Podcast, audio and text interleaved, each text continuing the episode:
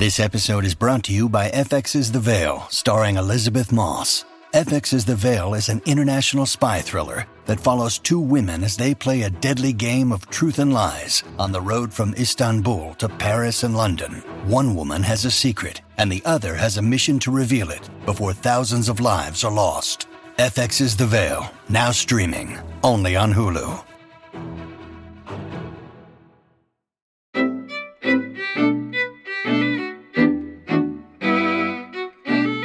Welcome back to New Books in Jewish Studies. I'm your host, Max Kaiser. We have a great show for you today.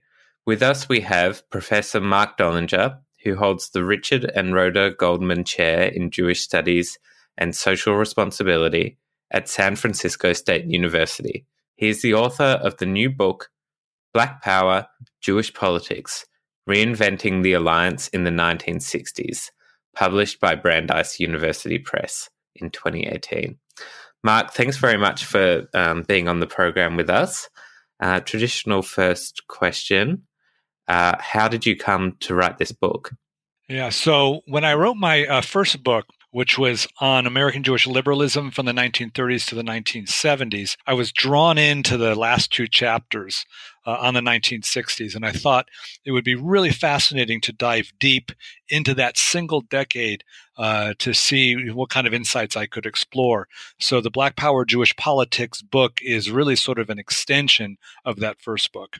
You do start by looking at um, the 1950s and uh, looking at the um, relationship between Jews and Black nationalism, and you um, offer something of a corrective to the established historiography on this era. Uh, so maybe you could tell us a bit about that. Yeah, so actually, for that, I, I, think it's best to work backwards. In that, I started the book, you know, in the 1960s, really what I thought was the difference from the late 60s uh, and the early 1960s. And then, as I started reading the sources about, you know, sort of the white Jewish community's involvement in the African American struggle for racial equality, the sources kept pulling me earlier and earlier. And then I ended up um, reading um, the 1950s which I didn't initially anticipate. And the more I read, the more of a corrective. Um, I actually researched the book from um, the most recent to the earliest, and then I reversed course and wrote the book, you know, chapter one on from the 1950s. So the traditional historiographic interpretation of the 1950s sort of, well, I jokingly call it the kumbaya thesis. Um, and is that is blacks and Jews coming from a common history of discrimination and persecution, experiencing sociological marginality um, as sort of a part of their ethnic and, and racial and religious identities, you know, naturally came together because of these similarities. And then those similarities, you know, brought them, you know, famously marching together with the the the, the famous image of Dr. King and Rabbi Heschel and Selma, uh, and and all was good. And then I started reading on the 1950s, and I discovered that the um, organized Jewish leaders of national organizations, predominantly white older men, were actually keenly aware of the limits of white Jewish liberalism and how deep institutional racism and what we now call white supremacy were in American society. And they were calling uh, um, out and predicting racial conflict between blacks and white Jews uh, a full decade before it entered, you know, common knowledge or understanding. So first, I was fascinated that they that they said it. Second, I was really interested that they were saying it in public places. In other words, I went to the archives, and, and these these things were not sort of hidden deep in internal confidential memos. Um, and then and then I was uh, interested in historiography, which is you know why haven't uh, these these um, documents been been discussed and engaged earlier? And then that brought me ultimately to historical memory, which is that this book is is a challenge to the way we tend to understand our past, uh, at least speaking now as a Jew. And uh, so, chapter one I mean to shake up historical memory and historiography as well as history, uh, and and show that the eventual breakup of the Black Jewish Alliance with the rise of Black Power was no accident at all. It was no surprise. It was actually predicted, and there was a counter narrative to what we normally understand that was at play. Yeah, great. You didn't um, turn to look at uh, Lyndon Johnson's Great Society and its vision of remedying racial injustice. Um, tell us a bit about how Jews responded uh, to this program. Yeah, so the Great Society is a is a great focal point to understand um, Jews and social justice. Um, I think for many white Jewish liberals prior to the Great Society, racism was understood in sort of the language of the Ku Klux Klan. Um, and and that is you know Jim Crow segregation. It was quite strident, and and Jewish liberals clearly rejected that definition of racism. What happened by the mid 1960s, um, largely from the African American um, led civil rights movement, and also from a lot of new sociology that came out in the period, was an understanding that racism was institutional. It was woven into the very fabric of American society. And for that reason, creating legal legislative victories, which um, which which happened with the Civil Rights Act of 1964 and the Voting Rights Act of 1965, as good as those were, as hard fought eh, they were in terms of victories for Dr. King uh, and his cohort, uh, they actually didn't go far enough um, in what became known as affirmative action programs, uh, the, the notion was that government, especially in the federal government at the core, needed to take affirmative actions in order to address systemic racial inequality. So the big question for for Jewish liberals, you know, is uh, so where are they going to land? Um, and I found a fascinating dialectic. In terms of affirmative action in theory, almost every national Jewish organization supported it. They understood racism was more than than the KKK and white Southern bigots. They understood um, what sociologists and, and what Lyndon Johnson called the culture of poverty, playing a lot on the research of Daniel Patrick Moynihan. Uh, so uh, we, we find the sources supporting affirmative action. Then when quotas come in, uh, Jewish organizations almost to each one do a 180 degree flip and they oppose quotas. Uh, and they oppose quotas because they consider quotas anti Semitic, because in the 1920s, especially, there were anti Semitic quotas that prevented Jews from going to universities and graduate schools and jobs and, and to buy homes in the suburbs and, and vacations. And there was lots of places for it. Um, what I found fascinating, though, by studying the Great Society and Jewish reaction to quotas was the fact that quotas in the 1920s were used so that white Americans could stay in power and communities of color would be continued to be powerless and on the margins. Lyndon Johnson in the 60s flipped it. He created quotas to bring in marginalized communities to power, while, you know, white urban ethnics especially complained that they were pushed to the outside. So if some if one were an, um, a, a, completely you know a neutral African American, um, they would hate the quotas in the 20s and love them in the 60s. If you were a white Protestant, you loved them in the 20s and hated them in the 60s. I argue that Jews were the only American group that hated them both times. And the explanation for that is that something happened to Jews between the 20s and the 60s. They went from being a non white group in the earlier version of quotas, where they were pushed out, to being a white and powerful group in the mid 60s under the uh, Great Society. And, and now they were ineligible um, for, for the, the quota system. Um, so, so, so to me, one, this shows the Jewish ascension into whiteness and power and privilege and the dynamics that are there. And it also shows the error in historical memory of American Jews using the 1920s argument to apply to the 1960s when in fact it didn't work. So, your next chapter looks at the organized Jewish community's response to the emerging Black Power movement. Um, so, tell us tell us a bit about this. Yeah, this is a classic historiographic question. The historical memory, journalistic articles, and a whole lot of academic books uh, had the following theory for the rise of black power in the 1960s. White liberal Jews helped African Americans in the civil rights movement. African Americans did not thank the Jews. Instead, they responded with black anti Semitism. And then, with the rise of black militancy, black nationalism, and the black power movement, um, they purged uh, Jews from their organizations. Um, therefore, the conclusion was that the rise of Black Power was a, a terrible thing, uh, and African Americans are um, unthankful to all the good work that the white Jews had done on their behalf. Uh, and then, when I got into the archives, I began to notice that that actually wasn't the story um, wasn't even the story told in the mid 60s or even in the late 1950s. Some of the sources went back that early. Uh, and there I find national Jewish leaders uh, predicting that there will be a spike in black anti Semitism arguing that um, there is no way for white liberals to remain in leadership positions in black civil rights organizations, that in order to achieve racial equality, African Americans need to control their own destiny and their own strategy, uh, and that there will be a period of friction. Uh, and because Jews had achieved whiteness and privilege, um, uh, sociologically, African Americans were still suffering from institutional racism even the rise of black anti Semitism did not materially affect um, American Jews. Uh, and uh, rather than the, the theory that black power uh, ended it all and made it worse, what they were actually arguing is uh, black power is coming, Jews are going to be purged, take a deep breath, it's going to be okay.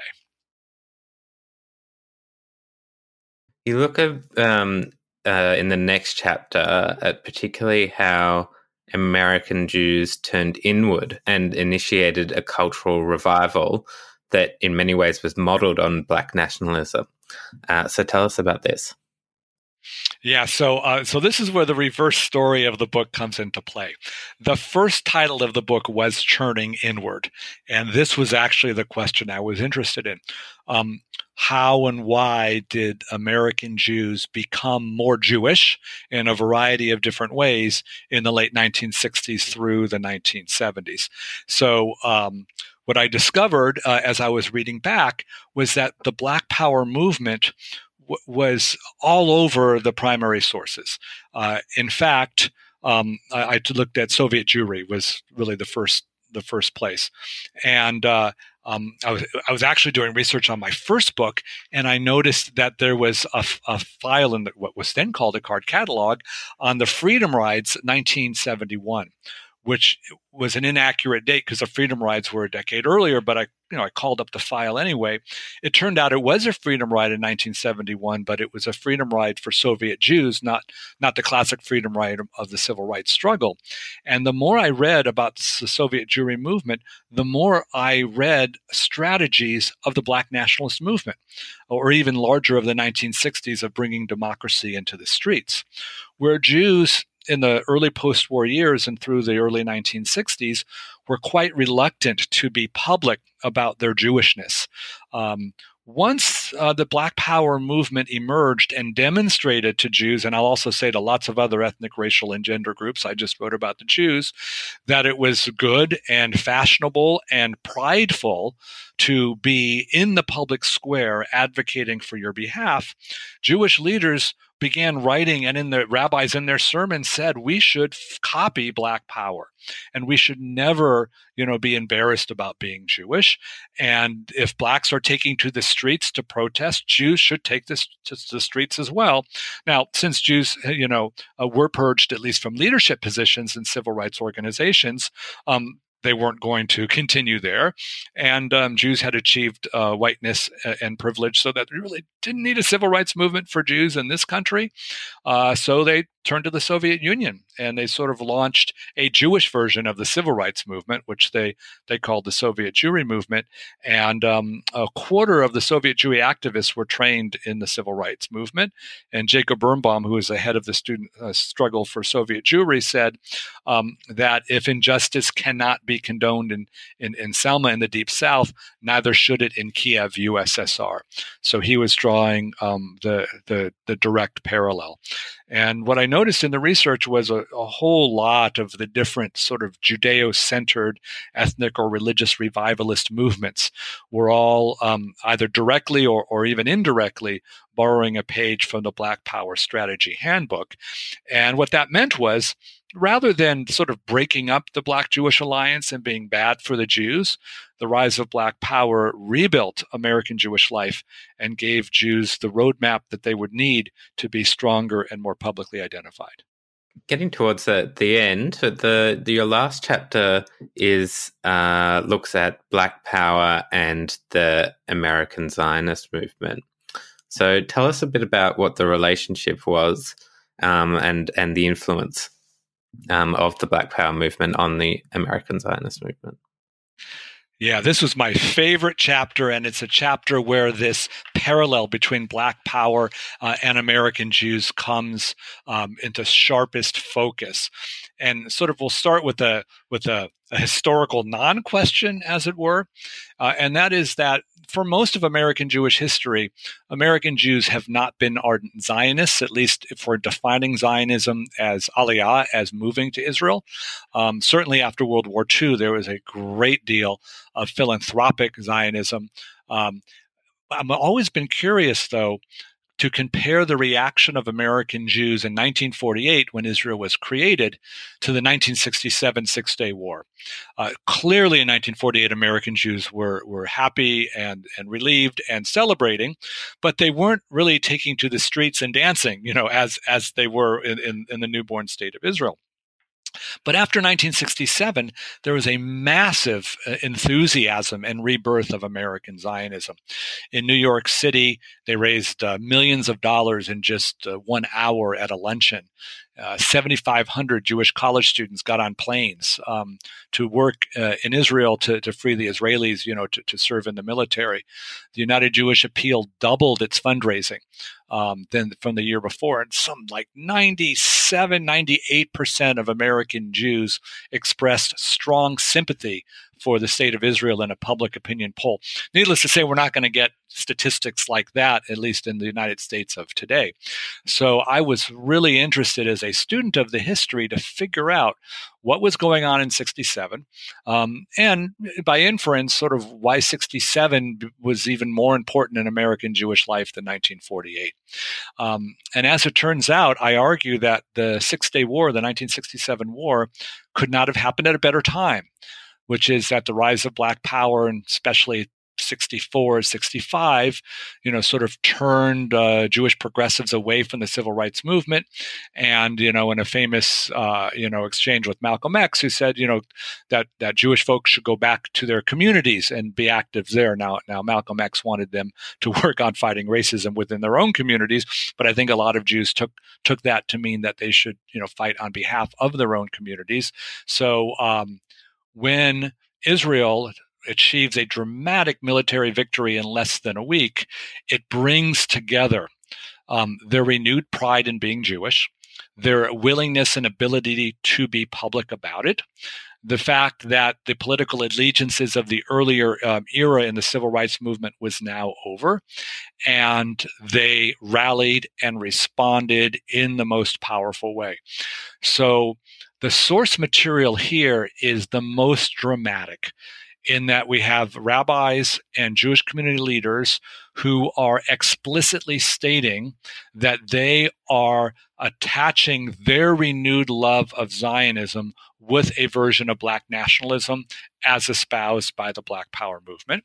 And while my book is not about the African American community, it's really responding to a historiography of, of, of American Jewish history, it, it, it flipped in in that African Americans began promoting black nationalism and black power uh, on Zionism.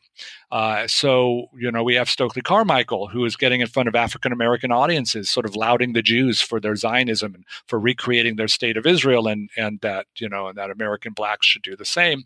And and we have college professors and and rabbis and Jewish leaders uh, on the Jewish side who are who are arguing that. Um, that black nationalism is nothing more than Jewish nationalism in a different time and place.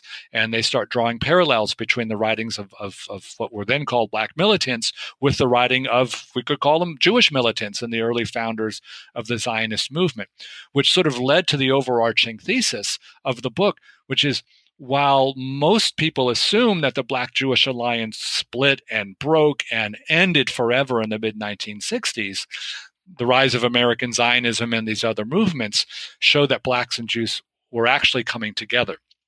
That a new consensus emerged between the two communities. Now, to be clear, they were not working side by side and arm in arm as Heschel and King were. But if we see them as operating in a parallel fashion, they were each doing their own thing based upon models of the other. It's a fascinating uh, book um, and really um, some provocative and interesting uh, arguments. I wonder if you, um, just before we wrap up, uh, if you wanted to add anything rega- regarding the sort of contemporary relevance um, of your study in terms of, um, yeah, particularly Black Jewish politics uh, in in America today.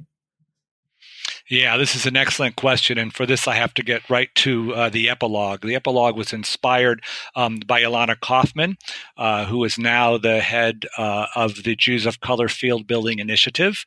Um, she's an African American Jewish woman, and we were enjoying lunch one day in the final stages of the book, and she offered me a very powerful and profound challenge. She said, You just wrote an entire book on blacks and Jews. And nowhere did you mention black Jews. Uh, and uh, she began to talk about the invisibility of African American Jews in the white American Jewish community um, and the consequence that that has in a variety of ways, not the least of which is the dehumanizing of, of, of black Jews themselves. Uh, and, uh, and as I thought about it more and more, it, it is, it is fundamentally a human question and a communal question. And it also really challenged and undermined a lot of my thesis. Uh, when one talks about black Jewish relations, when one even uses the language of relations between blacks and Jews, one is assuming that Jews are white and that there are not black Jews. So as Ilana and I went back and forth, I was thinking, you know, what, what happens to each of these chapters if if they were written through the lens of race and through the lens of what it is to be a black Jew, and how would we re understand or rewrite our understanding of our own past. Uh, historiography is the is the story of how different generations of academic historians retell the same story, or at least the, the same the same moment in history. So, what I wanted to do was challenge myself and and really put what I thought was an, was an excellent critique of my thesis in as the epilogue as an opportunity and a challenge um, that the next generation of book on the Black Jewish Alliance um, needs to actually um, get rid of assumptions I made about Jewish people being white. And um, I think, you know, what Ilana at least impressed upon me, um, I was interested in, in, in exploring how Jewishness was really Americanness that what American Jews thought was a Jewish thing. I said, no, that was a 1960s thing. You know, that was an American political thing. It was a Black Power thing. And and from Ilana, I learned well how much uh, of Jewishness is really whiteness, and and how much of of what we believe to be Jewish expression is actually expression of white privilege. And I think that that is a breathtaking question. I think the implications are profound, uh, certainly in the contemporary world. Uh, and um, and I'm hopeful that that that will be the next book um, that that a scholar who is much better versed in these questions than I will will take.